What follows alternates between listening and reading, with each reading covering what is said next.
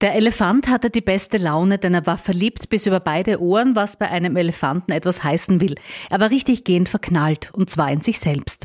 Er fand sich gut, groß, stark, lässig, stilvoll, gebildet. Alles passte zusammen. Athletischer Körper, elegante Stoßzähne, fulminanter Rüssel. Was bist du nur für ein prächtiges Tier, sagte der Elefant zu sich selbst. Hier, der ist für dich. Er überreichte sich einen riesigen Blumenstrauß, den er im rechten Vorderfuß hielt. Dankend nahm er ihn mit dem linken Vorderfuß entgegen und küsste sich mit dem Rüssel auf die Stirn. Ganz lieb von dir, mein Großer, sagte er gerührt. Jetzt ist der Elefant völlig übergeschnappt, dachte das Kaninchen, das alles aus seinem Versteck heraus beobachtet hatte. Sein Versteck war übrigens der Blumenstrauß. Wie kann ein einziges Tier nur so eitel sein, dachte es weiter aber diesmal dachte es laut, so dass der Elefant es hörte. Der Elefant hatte die beste Laune, denn er war verliebt, bis über beide Ohren, was bei einem Elefanten etwas heißen will. Er war richtig gehend, verknallt, und zwar in sich selbst. Er fand sich einfach gut, groß, stark, lässig, stilvoll, gebildet. Alles passte zusammen.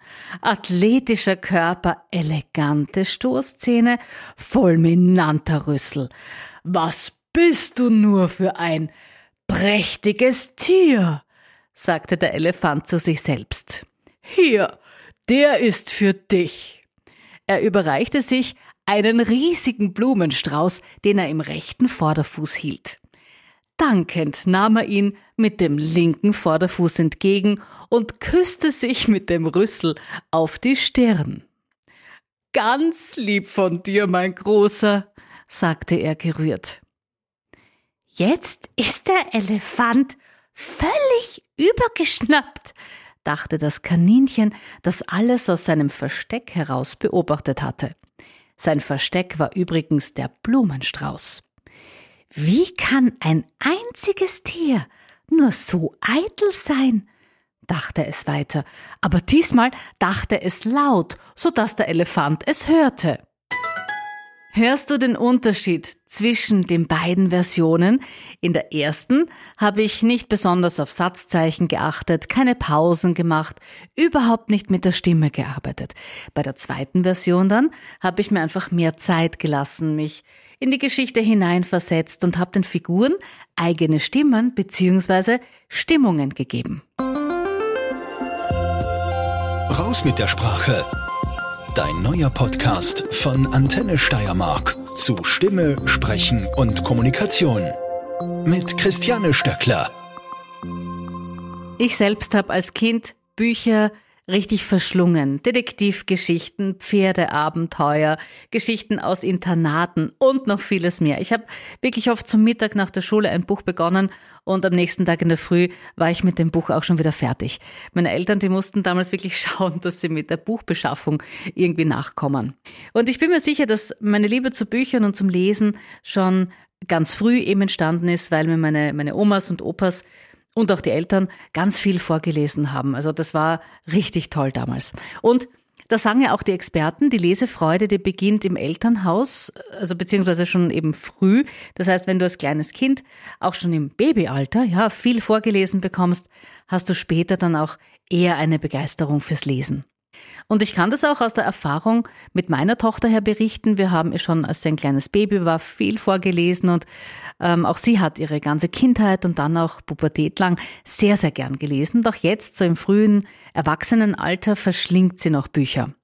Ein großer Vorteil ist ja auch, dass die Kinder sehr früh viele Wörter kennenlernen und diese dann auch in ihren Wortschatz aufnehmen. Das heißt, dass Kinder, denen früh und laufend vorgelesen wird, dass die dann später auch eher wortgewandt sind. Noch ein Vorteil bekommen wir natürlich, wenn wir lesen, unterbewusst die richtige Schreibweise der Wörter mit. Durchs Lesen wird also nicht nur die Ausdrucksweise, sondern auch unsere Rechtschreibung verbessert. Da schlagen wir dann gleich zwei Fliegen mit einer Klappe.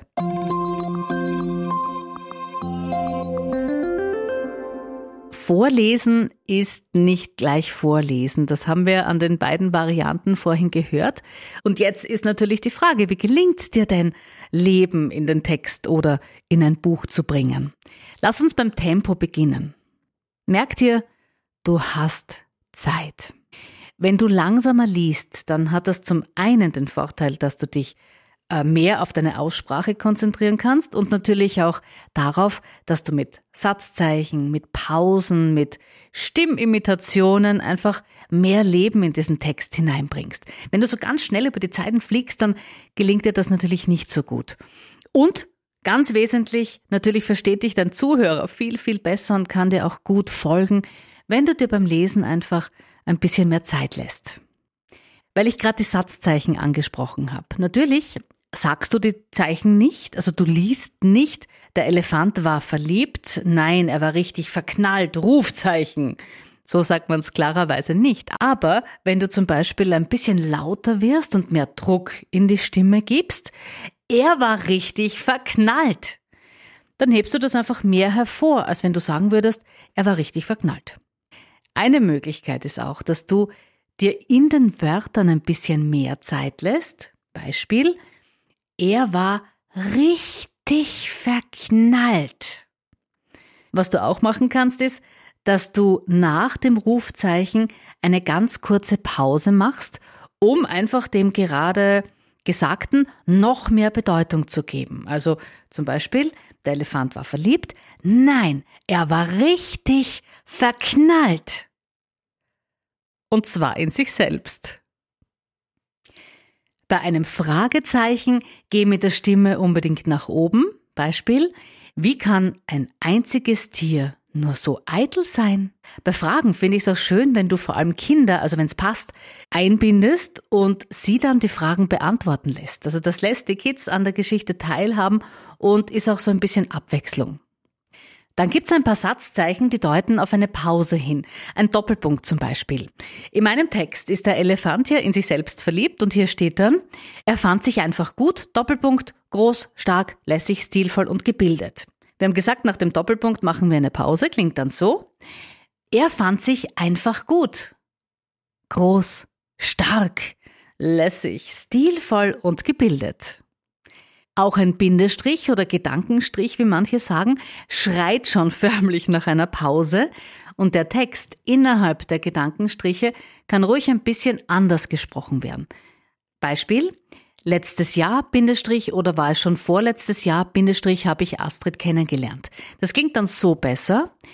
Letztes Jahr, oder war es schon vorletztes Jahr, habe ich Astrid kennengelernt. Ich habe den Text innerhalb der Bindestriche stimmlich ein bisschen anders und einen kleinen Ticken schneller ausgesprochen als den Rest. So bringst du auch gleich ein bisschen mehr Leben hinein. Auch die sogenannten Auslassungspunkte sind sehr beliebt. Du hast einen Satz und dann steht da irgendwann Punkte, Punkte, Punkte, Punkte. Das sagt dir, dass da noch irgendwas kommt. Du bleibst bei diesen Punkten auch mit der Stimme oben. Also das ist so das Zeichen für deinen Zuhörer, hey, es geht noch weiter. Warte, hab noch ein bisschen Geduld. Der Elefant fragt das Kaninchen, Hast du um Hilfe gerufen? Ja, sagte das Kaninchen matt, aber Punkte, Punkte, Punkte. Die Gefahr ist schon vorüber. Diese Pausensatzzeichen wie eben Bindestriche, Auslassungspunkte, auch Beistriche oder Absätze sind auch ein guter Zeitpunkt, um zu atmen. Du brauchst ja beim Vorlesen auch gut Luft. Versuche übrigens nicht allzu laut einzuatmen. Das stört beim Zuhören und du musst dir deine Lunge ja auch nicht bei jedem Atemzug mit Luft vollpumpen. Ganz im Gegenteil eigentlich. Wenn du zu viel Luft einatmest, dann klingt deine Stimme eher gepresst und überschlägt sich dann vielleicht auch noch. Ganz normal und ruhig atmen. Wenn du das Gefühl hast, boah, irgendwie kann ich nicht gescheit einatmen, ich, ich fühle mich unrund, dann atme ruhig mal aus. Lass deinen Körper danach sich einfach so viel Luft holen, wie er braucht. Das funktioniert auch ganz automatisch. Und dann atme ein paar Mal hintereinander. Sechs Sekunden lang aus und nur vier Sekunden lang ein. Das entspannt dich und bringt dich dann wieder in einen guten Atemrhythmus. Ein Hase klingt anders als ein Elefant. Oder das kleine Geißlein hat eine viel höhere Stimme als der böse Wolf. Wenn du mit deiner Stimme spielst, macht das natürlich auch beim Zuhören viel, viel mehr Spaß. Oder wenn jemand schluchzt, dann klingt das eben so. Oder wenn jemand Guten Morgen ruft, dann klingt das natürlich auch ein bisschen lauter. Der Erzähler, der durch die Geschichte durchführt, der klingt allerdings eher neutral. Das Schönste ist ja dann immer, wenn Kinder mit großen Augen und offenem Mund vor dir sitzen und an deinen Lippen hängen, weil sie die Geschichten so spannend finden und unbedingt wissen möchten, wie es weitergeht. Das ist übrigens auch eine gute Sache, dass du an einem Zeitpunkt mit der Geschichte aufhörst, wo es extrem spannend ist. Dann wollen die Kinder nämlich am nächsten Tag unbedingt wissen, wie es weitergeht, freuen sich aufs Lesen und finden es einfach cool, wieder Geschichten zu hören. Ich binde Kinder auch immer total gern in die Geschichten ein, stell Fragen zwischendurch, animiere die Kids zum Mitmachen, zum Mitleben. Ich nehme jetzt nochmal unsere Geschichte als Beispiel. Das Kaninchen, das versteckt sich ja im Blumenstrauß, wenn du dich erinnerst, und spricht aber zum Elefanten. Und in der Geschichte geht's dann so weiter. Dieser erschrak fürchterlich, denn er glaubte, es wären die Blumen gewesen, die zu ihm gesprochen hatten. Mit einem sprechenden Blumenstrauß wollte er nichts zu tun haben, schon gar nicht, wenn er beleidigend wurde. Also aß er ihn auf. Der Elefant frisst also die Blumen, in denen das Kaninchen gesessen ist. Und da würde ich die Kinder dann zum Beispiel fragen, habt ihr schon mal Blumen gegessen? Oder andere Frage, der Elefant frisst die Blumen, was passiert jetzt mit dem Kaninchen? Die Kinder teilen mir dann ganz kurz ihre Gedanken und Ideen mit und dann geht's aber auch schon wieder weiter im Text. Um das Kaninchen herum wurde es dunkel und feucht. Und wenn du jetzt wissen möchtest, wie die Geschichte ausgeht, dann schreib mir an christiane.stoeckler.antenne.at. Ich schicke dir gern das Ende zu oder schenk mir fünf Sterne als Bewertung, wenn du sagst, der Podcast raus mit der Sprache gefällt mir und die Tipps, die kann ich sehr, sehr gut brauchen. Ich wünsche dir bis zum nächsten Mal eine gute Zeit und viel Spaß beim Vorlesen. Raus mit der Sprache.